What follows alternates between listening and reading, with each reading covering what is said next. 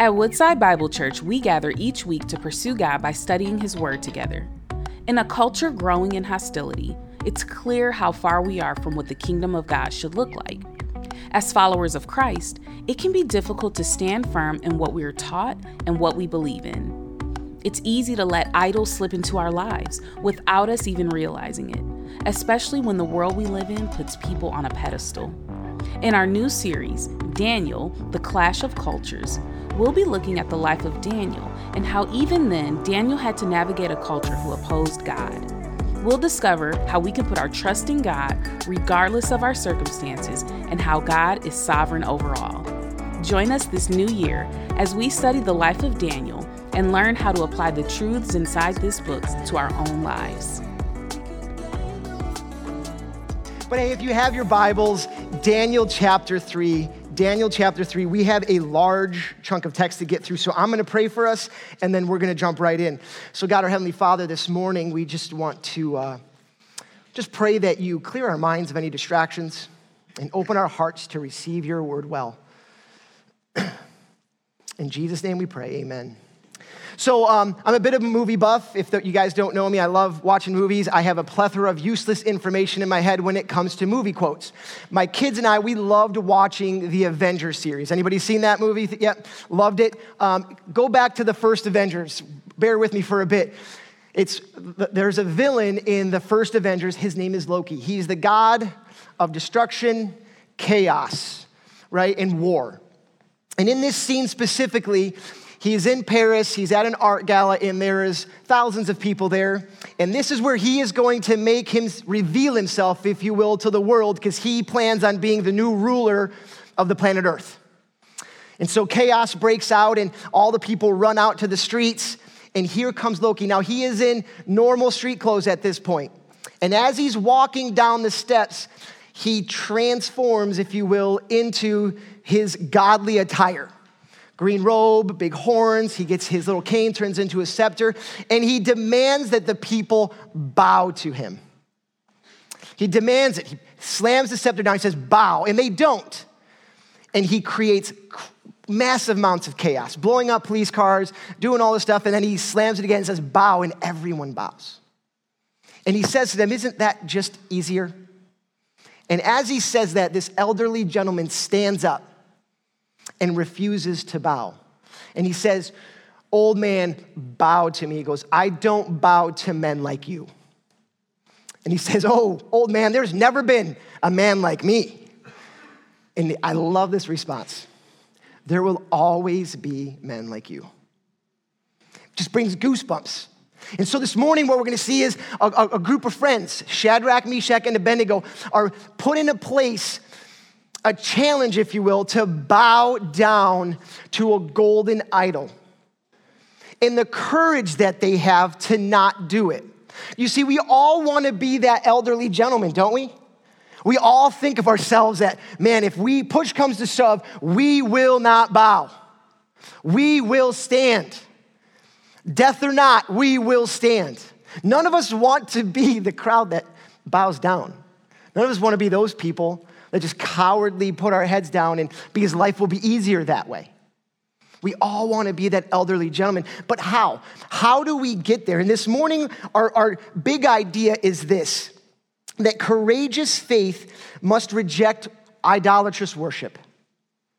Courageous faith rejects idolatrous worship. And what we're going to see is Shadrach, Meshach, and Abednego, as they go through their life and they're again, the ups and downs you knew last week and the week before, man, they were pulled into exile, forced indoctrination, refusing to eat the food that King Nebuchadnezzar de- demanded that they eat and the drink that he demanded that they drink.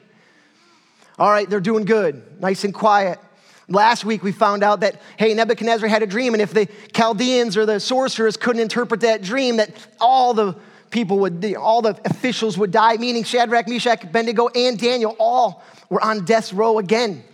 And God delivered her from that. And so, what we're going to see today is what courageous faith really looks like. What courageous faith really looks like. What does it look like in such a hostile environment that we have? I mean, we just, we're celebrating the sanctity of life. Hear me.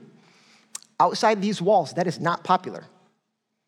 There might be people in your family that are mad at you because you celebrate sanctity of life. That's, you know, like they don't like us. This is a hostile environment that we live in. They're not gonna like us when we take stances on certain biblical truths. It's just gonna happen that way. We know it is. And here we're gonna see Shadrach, Meshach, and Abednego are forced into bowing down and they refuse to. And the first thing we're gonna see is how do we, I got my notes all mixed up. How do we live in a, in a how do we live with courageous faith in such a hostile culture? How do we do that? What does that look like? Well, the first thing that we have to do is we have to reject we have to reject the cultural idolatry. We have to reject I- cultural idolatry. Read with me in chapter 3 verse 1. King Nebuchadnezzar made an image of gold whose height was 60 cubits and its breadth was 6 cubits. He set it up on the plain of Dura in the province of Babylon. Then King Nebuchadnezzar sent to gather the satraps, the prefects, the governors, the counselors, the treasurers, the justices, the, the magistrates, and all the officials in the province to come to the dedication of the image that King Nebuchadnezzar had set up. Then the satraps, the prefects, the governors, the counselors, the treasurers, the justices, the magistrates, and all the officials of the province gathered to the dedication of the image that King Nebuchadnezzar had set up. And they stood before the image that King, Neb- King Nebuchadnezzar had set up. And the herald proclaim out loud, You are commanded, O peoples, nations, and languages, that when you hear the sound of the horn, the pipe, the lyre, the trigon, the harp, the bagpipe, and every kind of music, you are to fall down and worship the golden image that King Nebuchadnezzar has set up.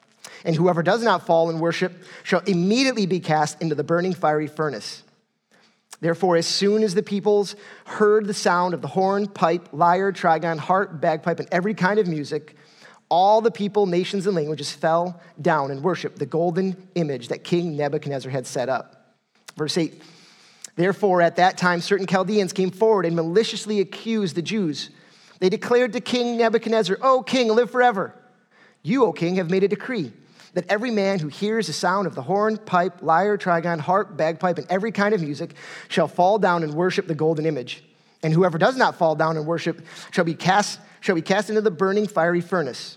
There are certain Jews whom you have appointed over the affairs of the province of Babylon Shadrach, Meshach, and Abednego.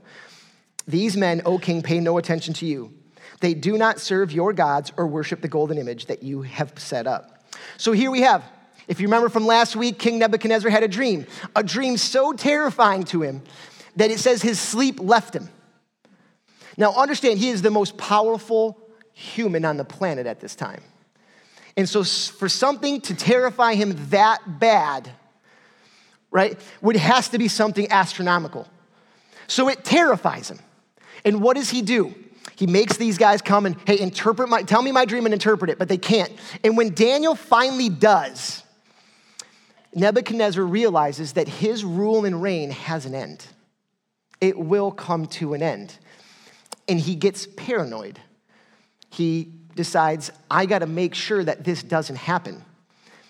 And so, what better way to unite the kingdom of Babylon than to put them under one religious rule? I'm going to make a, a, a, golden statue. This was 90 feet tall, nine feet wide. And that when you hear the music, you are to bow down and worship it. Bring unity. It makes sense. Remember, he conquered Syria, Egypt, Jerusalem. How many other nations? This is a melting pot of people. And so he can't have certain people worshiping other gods or doing other things because that could mean that it's against, it's going to bring an end to his rule and reign. So what does he do? One religion. One religion. It's honestly what it represents is a loyalty test. Bow, worship, you're for me. Don't bow, you're against me, death. And from a ruling standpoint, it makes sense. Why would you want anybody that's against you? And so, what does he do? He makes the golden image, sets up a decree. But you see, here, Shadrach, Meshach, and Abednego, they're of an elite group of people. When they were pulled from Jerusalem, remember what chapter 1 says Nebuchadnezzar took the best of the best, that he might indoctrinate them in the ways of Babylon. So these three men knew from their parents what, what the Old Testament said. They understood what the law was the Ten Commandments, the first Ten Commandment. You shall have no other gods before me. Into, Nebuchadnezzar, into Shadrach, Meshach, and Abednego bowing down to this image. We don't know what the image is. We don't know if it's a, an image of Nebuchadnezzar or if it's some demigod that he decided to, you know, cocked up in his own mind. We don't know what it is, but they knew that bowing to it would go against what they believed. It would go against the Yahweh God, the God of the universe. They did not bow. They refused to. And imagine the pressure on them. Imagine the pressure to not bow. Hear me, you don't just one day decide to be the most courageous guy in a group of thousand people and stand up. You've been through things. Like that old man that stood up. He's probably been through things in that movie, right? Shadrach, Meshach, and Abednego didn't just decide, like, hey, we're just gonna, we're, we're gonna be super courageous right now. Go back to chapter one. What th- didn't they do? They did not partake in the food that Nebuchadnezzar demanded that they eat. They did not drink the, the drink that he demanded that they drink. They were setting themselves up for this moment. God was getting them ready for it. Be courageous in the little things so that when the big things come, we're ready. Imagine the pressure that they had. And so the question is, is, is this, is what are, what are our idols? You see, we don't have a 90 foot golden image to worship, do we? I don't think so anyway. I mean, nobody's making us go to New York and bow down to the you know, Statue of Liberty. But we, but we have cultural idols, things that we put on ourselves, our stuff. Consumer, consumerism is, a, is an idol. We want more stuff. And because we want more stuff, we have to work more. And now that we work more, we have less time for our family, we have less time for church, we have less time for God. We miss church because we have to work so we can have more stuff. Some of us, here's the hard one. And I'm going to say this. I love this saying that they say like in middle school, you know, like if you if you see a finger pointing at you, just remember there's three fingers pointing back at that person. So as I'm pointing this finger, hear me. There's three pointing back at me. I'm just as guilty as everyone else with this one. Some of us idolize our kids. Man, we put them up on a pedestal. I was talking to a gentleman be, between services today, and, and uh, he, he has an opportunity to talk to lots and lots of people, and he sees it all the time. As the kids get older and start moving out, the divorce rate like quadruples because you're so busy and focused on your kids and making sure they have everything and that they got every opportunity to be so successful here and now on this planet that we ignore our spouse, which is 100% against what the Bible preaches. We are to focus on our spouses before we focus on our children, but we don't. You see, a lot of us will spend more time in the gym or the ball fields on Saturday than we do in church on Sunday. And that's convicting. The saying is, is that what you put most of your time in, that's where your heart is. And so the question is, is what are we spending all of our time on? And hear me, I, mm, I'm a sports guy. I, I love the Lions just like everyone else does and want them to win today. I'm so happy that my kid can hit a curveball and that he can make free throws and that he can make layups and he can drive through five people and make a layup and he's a beast. But the ultimate question is, is does he know the Lord? Do they have a relationship with Jesus? See, that's where we got to get to. That's the importance. Doesn't matter if they're the best athlete in, in Richmond or Romeo. Do they know the Lord? Do they have a relationship? Do they have a place in the book of life? And as parents, we are responsible to show them that. But if we're constantly making excuses, if we're constantly focused on the things of this world, the here and the now, man, we're, we're missing the boat. Another way that we see and on how we have to live in such a hostile environment with, with courageous belief is that we have to refuse to compromise. One, we have to reject the idolatrous worship. We have to. But two, we have to refuse to compromise. Listen to what these three men did. Verse 13 says this Then Nebuchadnezzar, in, in a furious rage, commanded that Shadrach, Meshach, and Abednego be brought. So they brought these men before the king. And Nebuchadnezzar answered and said to them, Is it true, O Shadrach, Meshach, and Abednego, that you do not serve my gods or worship the golden image that I have set up? Now, if you are ready, when you hear the sound of the horn, pipe, lyre, trigon, harp, bagpipe, and every kind of music, to fall down and worship the image that I have made, well and good. But if you do not worship, you shall immediately be cast into the burning fiery furnace. And who is this God who can deliver you out of my hands? Shadrach, Meshach, and Abednego answered and said to, said to the king, O Nebuchadnezzar, we have no need to answer you in this matter. If this be so, our God, whom we serve, is able to deliver us from the fiery furnace, and he will deliver us out of the hand, out of your hand, O king. But if not, be it known to you, O king, that we will not serve your God or worship the golden image that you have set up. They refuse to compromise. Understand, like these Chaldeans, they, they see that these Jews are not bowing, and it makes them mad. Remember who the Chaldeans are in this story. In chapter 2, King Nebuchadnezzar calls them, and the, the Chaldeans three times pleaded to him, Tell us your dream so we can interpret. And it made Nebuchadnezzar so furious that he was ready to tear him limb from limb because they could not do it. And he, here comes Daniel. And he tells him his dream and interprets it for him. Those Chaldeans must have been so angry with him because now Daniel and his friends got promoted to even a higher level.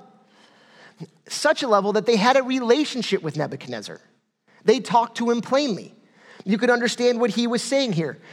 Hey, fellas, listen, um, I'm pretty upset with you right now, but if you will, like, if you're ready to, let's just do it. Just, just when you hear the sounds, when you hear the songs, just bow. All is well, right? No problem. But if you don't, I mean, I'm gonna have to throw you in the fire furnace. And they could have compromised. They could have talked to King Nebuchadnezzar, like, here's the deal, man. Like, you know who we are. You know, you know our beliefs. You know when you pulled this out of Jerusalem that we have a God that you even admitted in chapter two when Daniel showed you your dream that we, you serve the God above all other gods. You saw that. So here's the deal. How about like we just we just bow our heads down like this? We don't really get on our hands and knees. They could have just made a little compromise, but no, they were ready for it. They have been preparing for this. The ups and downs of their life, the stressfulness of their lives of two times now, right? Death was on the doorstep, and yet they're not compromising. And understand the social pressure that they must have endured during this time. They weren't walking around pounding on their chest, we're not gonna take it. No, they were quiet. They minded their own business. You can imagine that when the song started, they probably hid so nobody would see them. Go inside. But people knew. People knew they weren't bowing. They knew they weren't, they weren't doing it.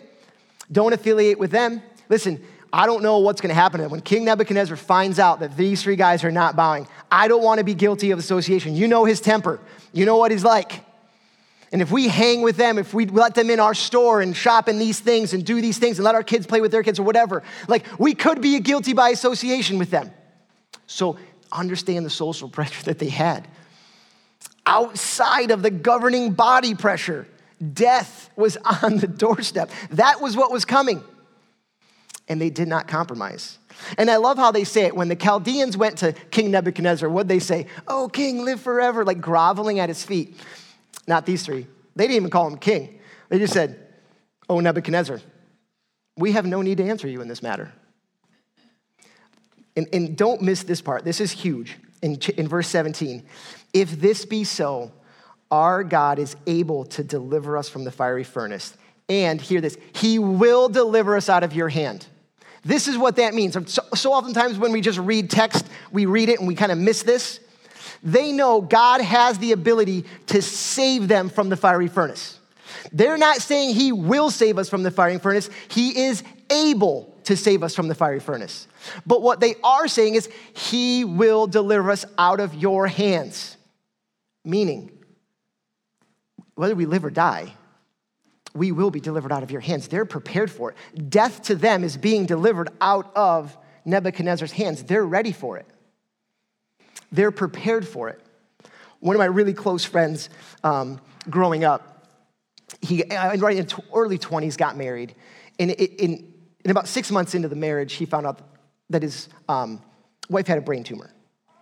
and it didn't look good. You know, it, it was tough. Six months of marriage, and they're going through it. I think she fought it for about two years. But I remember talking to him, um, them on the phone, and, and I just remember the one thing that he said that, that was her saying. In fact, it was coined at her funeral. They said it, and it said, Whether I live or die, I win. Whether I live or die. That's the stance that these guys are taking. Listen, King Nebuchadnezzar, whether we live or die, we win. But we will not compromise our belief. We will not compromise and bow to the image that you have made because God will deliver us. We will not bow. The power, the strength that that takes. And hear me, church, here's the fear that we've become so used to compromise as Christians that the line between Christian and non Christian is almost non existent. That the church has become so lukewarm there's no difference between in here and out there anymore. It's terrifying. We, we've compromised in everything because we don't, I mean, we don't want to be mean. We don't want to be controversial. And, and yet here we stand and you can't tell the difference. That's the fear that's going on. And these guys are standing. We can learn from them. And hear me, we're all guilty of it. Well, most of us are. There might be one or two here and not. I know I am.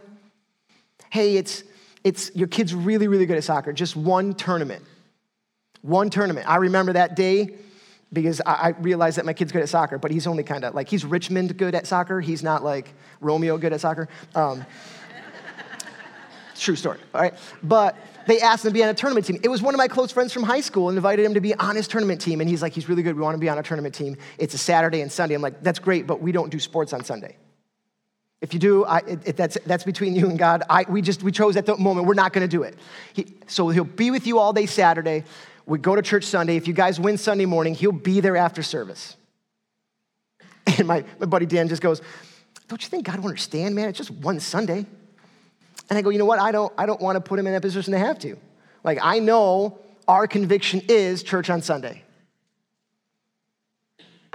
And then a few years later, here we are, three kids playing in three different teams on a Sunday morning. And I, we got home from that, and I looked at Laura, and I was like, that's never gonna happen again. So convicting. Like at some point, we have to stop compromising on those little things because one tournament turns into two tournaments, and two tournaments turns into a travel team, and a travel team turns into I'm only really on church on Easter and Christmas now. Maybe Thanksgiving, because, well, Thanksgiving, there's usually big tournaments that weekend. Like, where, where, are we going? What are we doing? And again, I'm just using that as an analogy. We, there's so many things that we can put into that compromising category when it comes to work, when it comes to compromising on our tax returns, when it comes to compromising in all things. Like, hear me out. You can compromise in anything and everything. And it's the slow fade that will slowly but surely take you away from the convictions of the Bible, the convictions of the Holy Spirit it becomes so watered down, you don't know them anymore.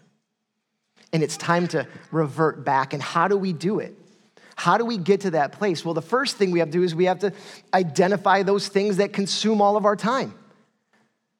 And it's so easy to say, just identify and write them down. I'm sure we could. Where's most of my time? Write it out. And this is where it gets hard. Stop doing them. And then turn to the ways of the Lord.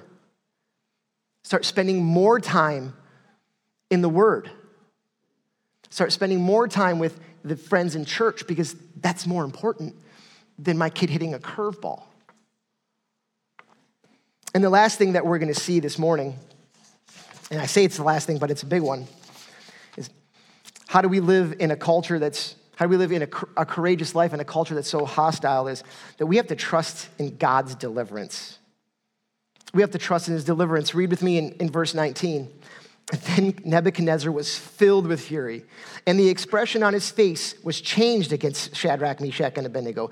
And he ordered the fiery furnace heated seven times more than it was usually heated. And he ordered some of the mighty men of his army to bind Shadrach, Meshach, and Abednego and cast them into the burning fiery furnace. Then these men were bound in their cloaks, their tunics, their hats, and their other garments, and they were thrown into the burning fiery furnace. Because the king's order was urgent and the furnace overheated, the flame of the fire killed those men who took up Shadrach, Meshach, and Abednego. And these three men, Shadrach, Meshach, and Abednego, fell bound into the fiery furnace. Then King, King Nebuchadnezzar was astonished and rose up in haste and declared to his counselors, Did we not cast three men bound into the fire? And they answered and said to the king, True, O king. He answered and said, But I see four men unbound walking in the midst of the fire, and they are not hurt. And the appearance of the fourth is like a son of the gods. Then Nebuchadnezzar came near to, to the door of the burning fiery furnace and declared, Shadrach, Meshach, and Abednego, servants of the Most High God, come out, come here. Then Shadrach, Meshach, and Abednego came out of the fire. And the satraps, the prefects, the governors, and the, and the king's counselors gathered together and saw that the fire had not had any power over the bodies of these men. The hair of their heads was not singed, their cloaks were not harmed, no smell of fire had come upon them. Nebuchadnezzar answered and said, Blessed be the God of Shadrach, Meshach, and Abednego, who has sent his angel in, deliverance and delivered his servants who trusted in him and led aside the king's command and yielded up their bodies rather than serve, serve and worship any God except their own God. Therefore, I make a decree. Any people, nations, or languages that speak anything against Shadrach, Meshach, and Abednego shall be torn limb from limb, and their houses laid in ruins. And for there is no other God who is able to rescue in this way. Then the king promoted Shadrach, Meshach, and Abednego in the province of Babylon.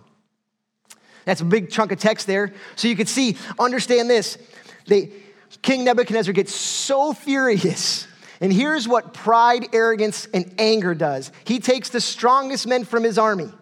And he has Shadrach, Meshach, and Abednego bound by them and thrown in the fiery furnace, and the strongest men in his army die, throwing them into the fire. Like, nice job, way to go.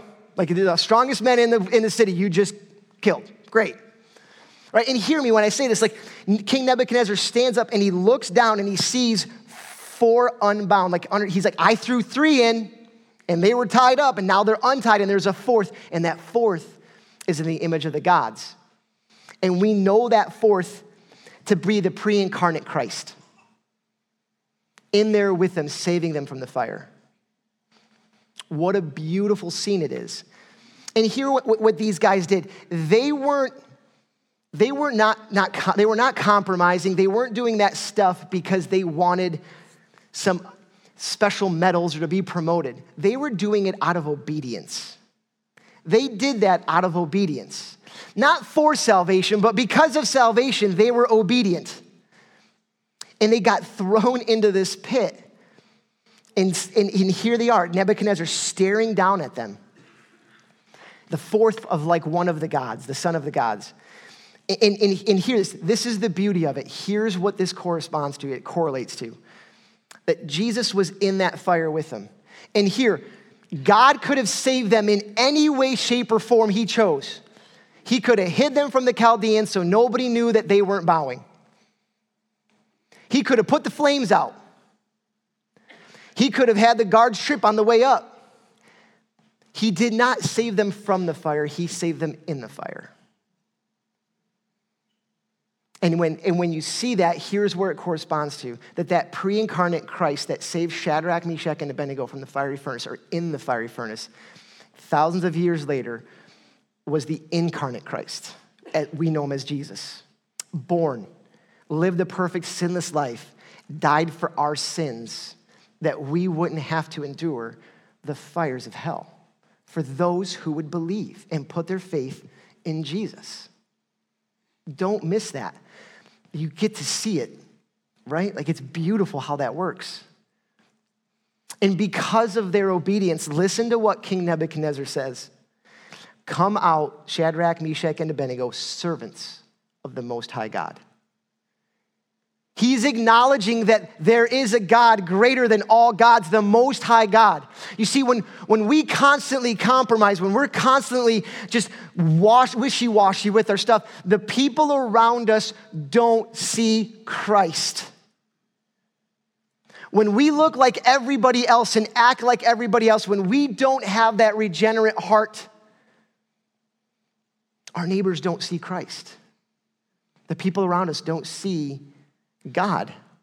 And these guys here, man, they hold true to their convictions. And in doing so, King Nebuchadnezzar admits servants of the Most High God and his humility of, because only their God is able to save in that way.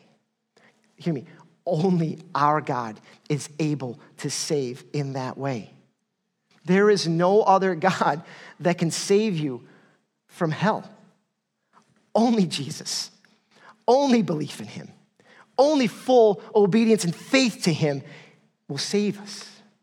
That's what we have. That's the God we serve. And hear me, it's not going to be easy. Life is not going to be easy. They're not going to like us for taking stances, for not compromising. John chapter 18. They hated me. Jesus, mean, they hated me, they will hate you. You are not of the world. For if you were of the world, they would not hate you, but you are not of the world, you are of me. And if you are of me, the world will hate you because it hated me.